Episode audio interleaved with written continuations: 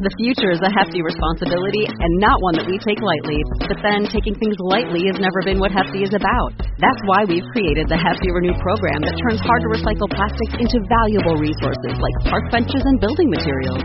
To participate, simply fill up an orange Hefty Renew bag with accepted items, tie it up, and drop it in with your regular recycling. That's it. It's that easy. It's time to rethink recycling with Renew. Particular valued resources may vary by geography. More info available at hefty renew dot com. Hey folks, and welcome to Typology, the show in which we explore the mystery of the human personality through the lens of the Enneagram. I'm Anthony Skinner, producer of the show, and we hope you've had a happy holidays. Heading into the new year here, two thousand nineteen, we hope you're having a good one. We have a great guest for you today. But before we get to that, I want to read the names of some of our Patreon supporters. But first, I'd like to remind you about our Patreon campaign. Patreon is a way for you to support content you believe in, like Typology, on a monthly basis. For as little as a dollar a month, you can partner with us to help us cover the cost for this show. Just go to www.patreon.com forward slash typology. That's www.patreon.com forward slash T Y P O L O G Y and select the level at which you want to support the show. And when you sign up, you get a bunch of bonus content as well. So even a dollar a month, folks, it's a huge, huge help. All right, I'd like to give a shout out to a few of you who have contributed to Patreon already. Kenny Hood, Kelly Messick, Amber Greff, Kyle Schrudelkamp, Hannah Pritchard, Roz Harris, Jerry Feaster, Edit M. Jonathan Becker, Jenny Gilbert, Sir Stephen Wilkinson, and Paul Middleton. Thanks to each of you for helping make this show possible. Hey, we have a fascinating guest today, Kirsten Powers, author, columnist, political analyst, U S A Today, C N N, Fox News. I'll let Ian do the full intro, but needless to say, you are in for a treat. And now here's the host of our show, Ian Cron.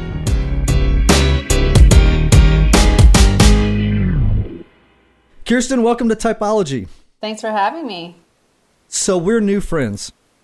Yes. Uh, we spent an hour together, I don't know, three or four days ago, uh, uh-huh. FaceTiming, getting to know each other, and it was a delight and funny and uh, illuminating and all, all of that stuff. Yeah, it's kind of rocked my world, actually. Great. Well, before we yeah. before we jump in, let me just tell people a little uh, a little bit about you. Uh, you're an American author, a, a columnist, and political analyst.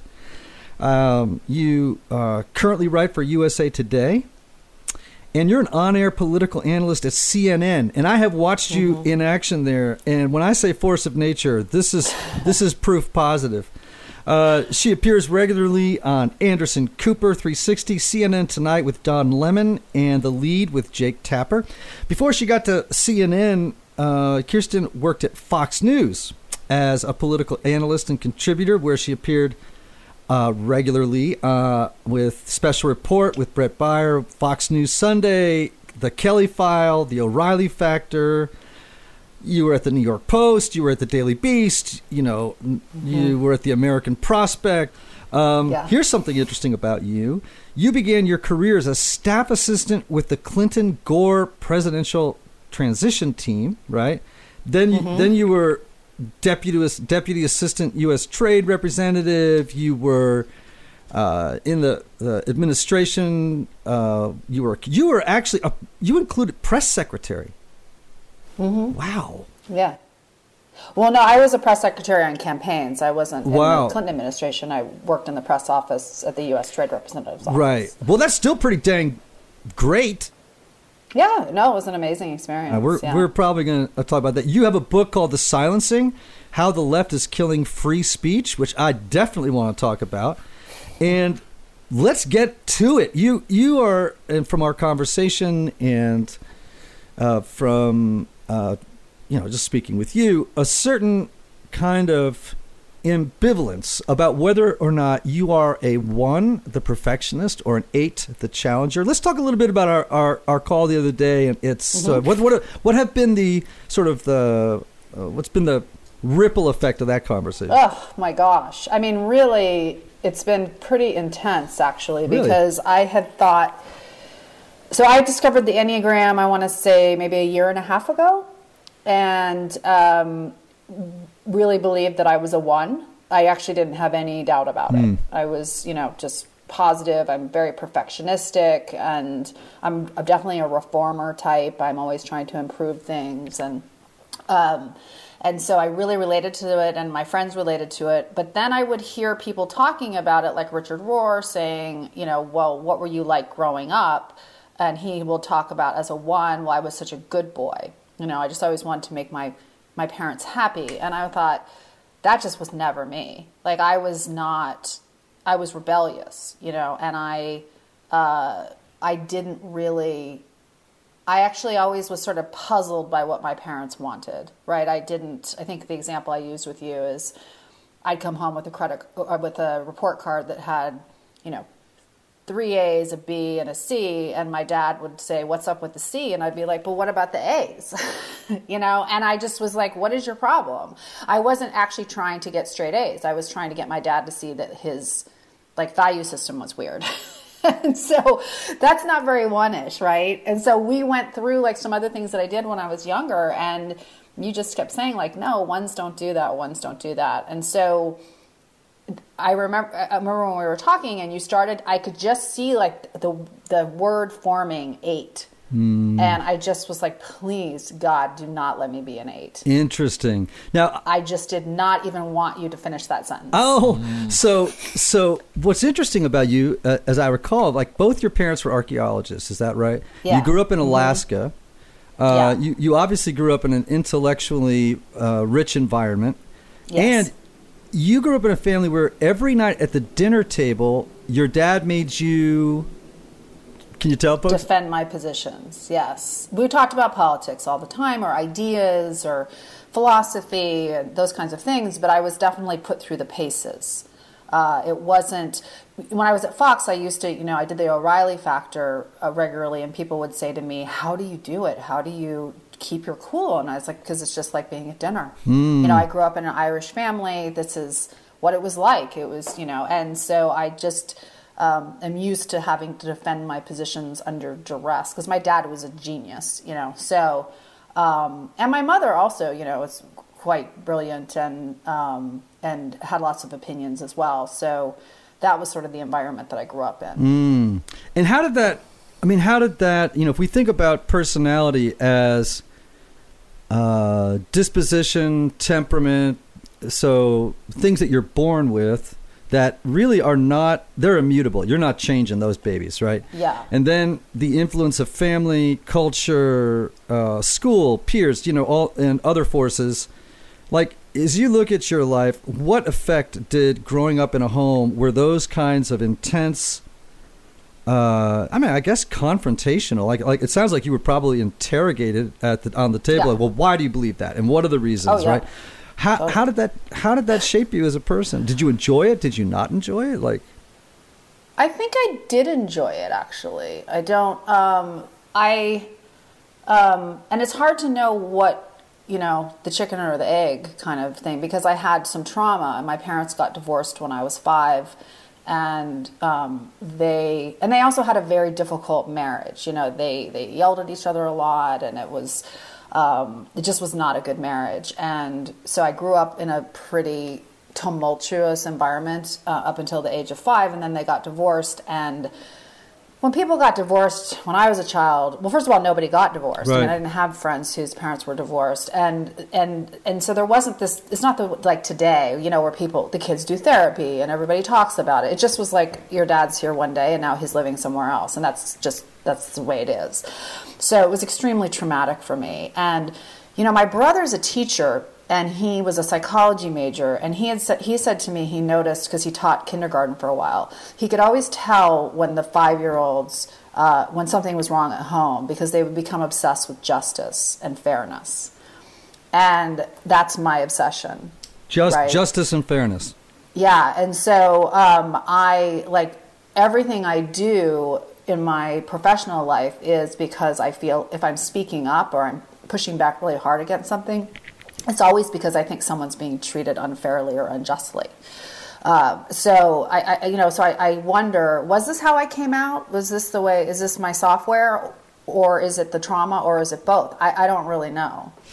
Yeah. And, and I think there will always be an element of mystery and, mm-hmm. um, in the mix, like for example, well, um, disposition and temperament, does it, are the influence of those factors Uh, always the same? Like, in other words, is it always thirty percent? Is it always fifty percent? Mm-hmm. Is it, you know, how much is yeah. your, uh, the nurture influences? Like, so, and, and, you know, just the mystery of the human person, like, right. Like, uh, if, if you take a, uh, you know, sort of a, a spiritual look at it, then, you know, to what have you been called to birth into the world? Right, you know, exactly. so so that yeah. that's another another piece of it. Well, you've given me some things already to talk about that, that are pretty cool. But all right, but let's face it. When you look at your C V, this is the this is what got me today was. Okay. You're a little bit all over the map. At least yeah. I, I don't know if you were uh, the sort of the more liberal voice that was represented in these spheres consistently, or did, yeah. did you change somewhere? Um, but you've been at Fox. You've been mm-hmm. at C N N. You you, yeah. you were at the Post, and you were at the yeah. Daily Beast. You were, right. I mean, you know, I looking at it, it's like you're ponging all around. So can you yeah. give me some? Well, so this is one of the things about the eight where I was thinking this, and maybe this is why I could be the social eight, the subtype, and, and maybe it's different. But, you know, eights are very black and white. They, you know, you're either with them or you're against them. Um, and I think when I'm at my unhealthiest, I can be like that. But I think when I'm healthy, um, I really navigate well in different kinds of environments. And when people, what I hear the most op- often from people when I was at Fox and now at, at C N N is you're the voice of reason. You're the sanity caucus. You're the, you know, I'm not the black and white person. I'm not the everybody, you know, you do something I don't like and you're completely bad, or you're completely, you do something right, you're completely good. I, I definitely can navigate in those kind of in-between spaces, unless we're talking about systemic oppression. Now, if you're going to get, if we start talking about racism or misogyny or those kinds of things, then I will tend to move into closer to black and white, but still, you know, I have to say, I still will be, you know, not as harsh, I think. So it makes me think I probably have a nine wing, right? I think I can move into that peacemaker mode where I can be around a lot of different kinds of people that I disagree with. Um, but I can, when I'm unhealthy, get into this really strident, zealot kind of right and wrong. So I, I can see both of them in me, and I think, and I and I think that that's where the Enneagram has probably affected me the most. Mm. I mean, just realizing how self-righteous I can be. I think that's been the most painful thing, mm. is kind of looking back and going, oh my gosh. And part of column writing is you really do have to take a position. Um, and so I actually have stopped writing my column as much because I was like, I need a break because I'm... I'm like the finger wagging, self-righteous, this is the way it is person in my columns. Mm. To a certain extent, you kind of have to be, but I take it to the next level. And I just was kind of like, can I just have a do-over? You know, can I just like, unfortunately I can't, you know, because it's all like on the internet. Right. So it's like, you know, and, uh, but it's just, you want to say like, can we just like take to this and like start over? Because this is not. Oh, I don't, this is not who I want to be. And I'm like embarrassed, you know, I'm and how I'm embarrassed that I couldn't see that I was doing it. So one of the most enlightening and uh, really great experiences I ever had was when we started the Typology podcast. I had never listened to myself speak for thirty minutes. And who does, uh-huh. right? You never, no one, right. no one ever tapes a conversation that you're in, right? Un- unless you're doing this sort of thing. And I remember listening back to the first episode and going, oh my gosh, I can be such a jerk. Like, and, and it would go in and out of like being snarky, kind of the New York kid that, you know, uh, yeah. the, you know, interrupting people and finishing sentences. I mean, it just went on and on. And then there would be yeah. these sort of glimmering moments of a guy that I really liked. And hmm. I remember thinking, well, who do you want to be, bro? It's like, you know, like yeah. I just I, I had yeah. no idea that's how I came across. Yeah. And I, yeah. No, I know. And I think that I with me, I also and I think this might be an eight thing. You'll have to tell me is that I'm always surprised at how upset people get. You know, I'm kind of like, well, I mean, yeah, okay, so it was a little tough, but like, it's just a column, right? Like, so why are you putting so much into it? It's just a snapshot in time, you know, or I'll feel like, you know, you're caricaturing what I said. Like I, you know, I think other things too, but like, I should be thinking about that when I'm writing a column, but I wasn't, mm. you know, I was just more like putting it out there. And if people didn't like it, it'd be like, what's wrong with you? Like, why are you? Cause that's just how I am. I don't really, That's another thing about eights that I don't relate to. I don't hold grudges. I don't, I just, I never have. It's not, uh, I can be friendly with people who've attacked me. I'm just not. So to me, I don't, I don't get attached to stuff like this that much.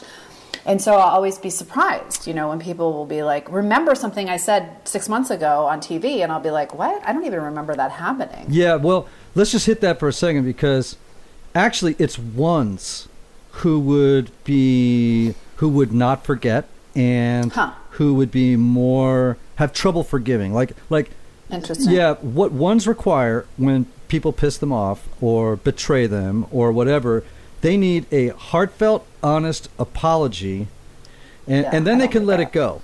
But, and, and, but if you, if they don't get it, they really hold on to it. Now, for an eight, they're like, they get into some heated argument or something, or, you know, state of position that's pretty intense, and they can walk away and just be like, okay, that's done, and then they walk yeah. away. Uh, ones don't do that. Uh, okay. uh, and for eights, I would say only when they get really unhealthy. And when they get really unhealthy, it gets vengeful. It's like, yeah, you know, see, I don't relate to, yeah, I didn't relate to that, that kind of like, if you wrong me, I'll get you. I don't, I don't, and I've never seen it. I've seen it. People will be like, oh, that's so great, 'cause you're so forgiving. It's like, no, I'm just too lazy. Yeah. Like, I just don't like, it's not a, like, I'm so evolved thing. It's just like, I don't, yeah, I'm not gonna, it's just, I don't have time. Yeah. So, you know, like, right. You don't have time. And, and so yeah. you can shrug it off. You can be yeah. like, well, I I don't know. I don't even remember that conversation, right? That was so, in your eyes, so damaging.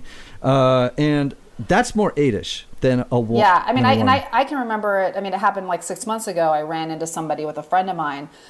And we were, I was talking, and the friend wasn't, my friend wasn't saying much. And when the person walked away, he said, I don't understand, why are you being so nice to him after he what he, he did to you? I'm never going to forgive him. And I'm like, what did he do to me? I don't. I, I was like, I don't even know what you're talking about. And then he told me, and I was like, oh yeah, yeah. I was like, I don't know, I just.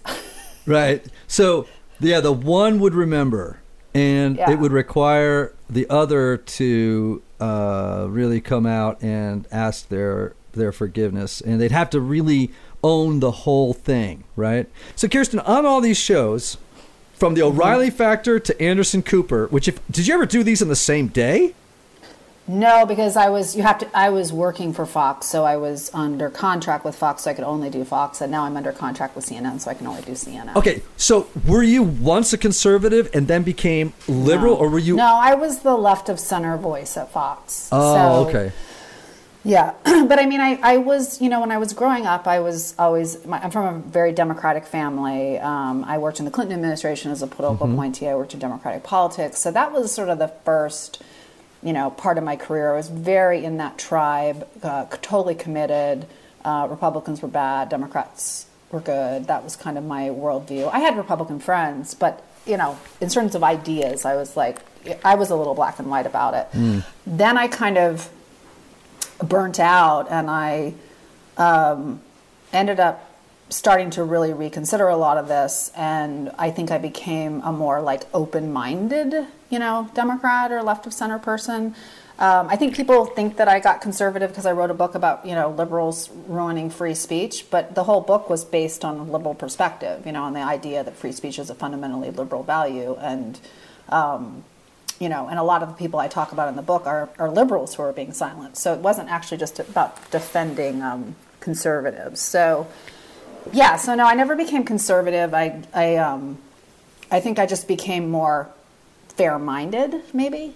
Right. You know, like I just became more, um, you know, these are good people who have different ideas, and it's not what I think, but it's fine. Boy, we could, we could use a little bit more of that these days, right? Um, yeah. Uh, by the way, and I want every Typology listener, if you get a chance to see this, but Kirsten, I wonder if you saw it, the the MUNK debates, M U N K, uh, and the, mm-hmm. the one between, uh, it was on political correctness. And on one okay. on one side you had Jordan Peterson and Stephen Fry, uh, right. who were con toward, uh, you know, political correctness. And on the other side, you have Michelle Goldberg and Eric Dyson. Uh, yeah. And I'll tell you, if you want to see a really brilliant but also getting personal kind of a debate, huh. that's unbelievable. Yeah. No, I'll check it out. Yeah. yeah. It'll also show you how divided we are at the at the present yeah. moment.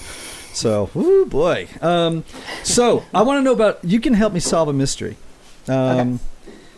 So if you had to describe Bill Clinton's personality, how would you, in a couple of sentences, tell me what he was like? Um, well, I didn't know him well. I mean, I wasn't working in the West Wing. Right. Uh, but ar- when I was around him, um, the, he's, you know, extremely charismatic. Um, I found him to... So it's interesting. I've heard you talk about him on other podcasts that you've You don't think he's a three? Well, I'm torn. You know what I mean? Because he seems like a three to me. He okay. seems like somebody who, you know, I mean, he's obviously very empathetic. Um, uh, I think he's probably much more emotional, you know, and, you know, even, uh, you know, he, when he lost the governor's race, he was, you know, on the floor crying for days, and Hillary had to kind of pick him up, kind of, you know what I mean? So there's that definite, like, intense emotional... I mean, he obviously has self-control issues, and on all sorts of levels. Um, so, yeah, I think, you know, he's he's he's very brilliant, but I, you know, I, I think he's just complicated. You know, I didn't again, I didn't know him well enough to right. to know to give you any insight in his personality. I could just say he was somebody who always wanted attention. Mm. That's the thing that struck me. Right. You know, or if you're in a conversation with him at a cocktail party or something, you know, which I was one time after, right after he left office, it just was all about him. Right. Well, now I know yeah. people would say he makes you feel like you're the center of things, but you know, it was very much, I don't know. He just seemed like somebody who was always kind of trying to impress other people. Mm. That that was my take on him. All right. Well, uh, the, the the mystery remains, people. Uh, exactly. I, I mean, and as you said, by the way, you know, people are complicated, and yeah. you know, it goes to show, you know, people can exhibit behaviors that look like a type, but you can't determine the type on those behaviors. You really got to dig down into what's driving them. Why was he empathetic? You know, uh, right. uh, just because he was doesn't mean, you know, fours are the most empathetic number on the Enneagram. Doesn't make him a four. Right. It's why was right. he, right? In service, in service to what end? Okay, let's get to ones yeah. and eights, because I want to help mm-hmm. you kind of really land on, on something, and maybe you can take an inventory as I sort of describe those differences. Yeah. I think a lot okay. of our listeners uh, probably uh, are in the same boat as you, or have been, or know someone in that boat. So you're both in the instinctive or the gut triad. So that means you both are, are pretty strong-willed. You're action-oriented, and you really have ideas about what's the right thing to do, you know, or or how do things, how are things supposed to get done? Um, I would say that ones with anger, it it it's really from the standpoint of like this moral, principled, ethical kind of thing. It's like, this is wrong. This is like ethically, morally wrong. And they'll try to more... Uh, persuade people with a logical argument uh, about the soundness of, of their views, and then they'll get pissy and, and a little less logical when people resist their line of thinking, because it's like, well, you know, uh, there's two there's two right ways to do things, right? The wrong way and my way, mm-hmm. right? And so they're mm-hmm. both of you guys, if you're ones and eights, are black and white thinkers, you know? Right. Uh, and so eights, on the other hand, like they tend to rely on self-confidence and gusto and energy like that to sway other people, uh, sometimes force, a little bit more force. Um, they where ones will try to convert, eights use power to get through to people, you know? Uh, and I'd say the greatest misunderstanding between these two types is about justice. Uh, that justice is an extremely important value to both.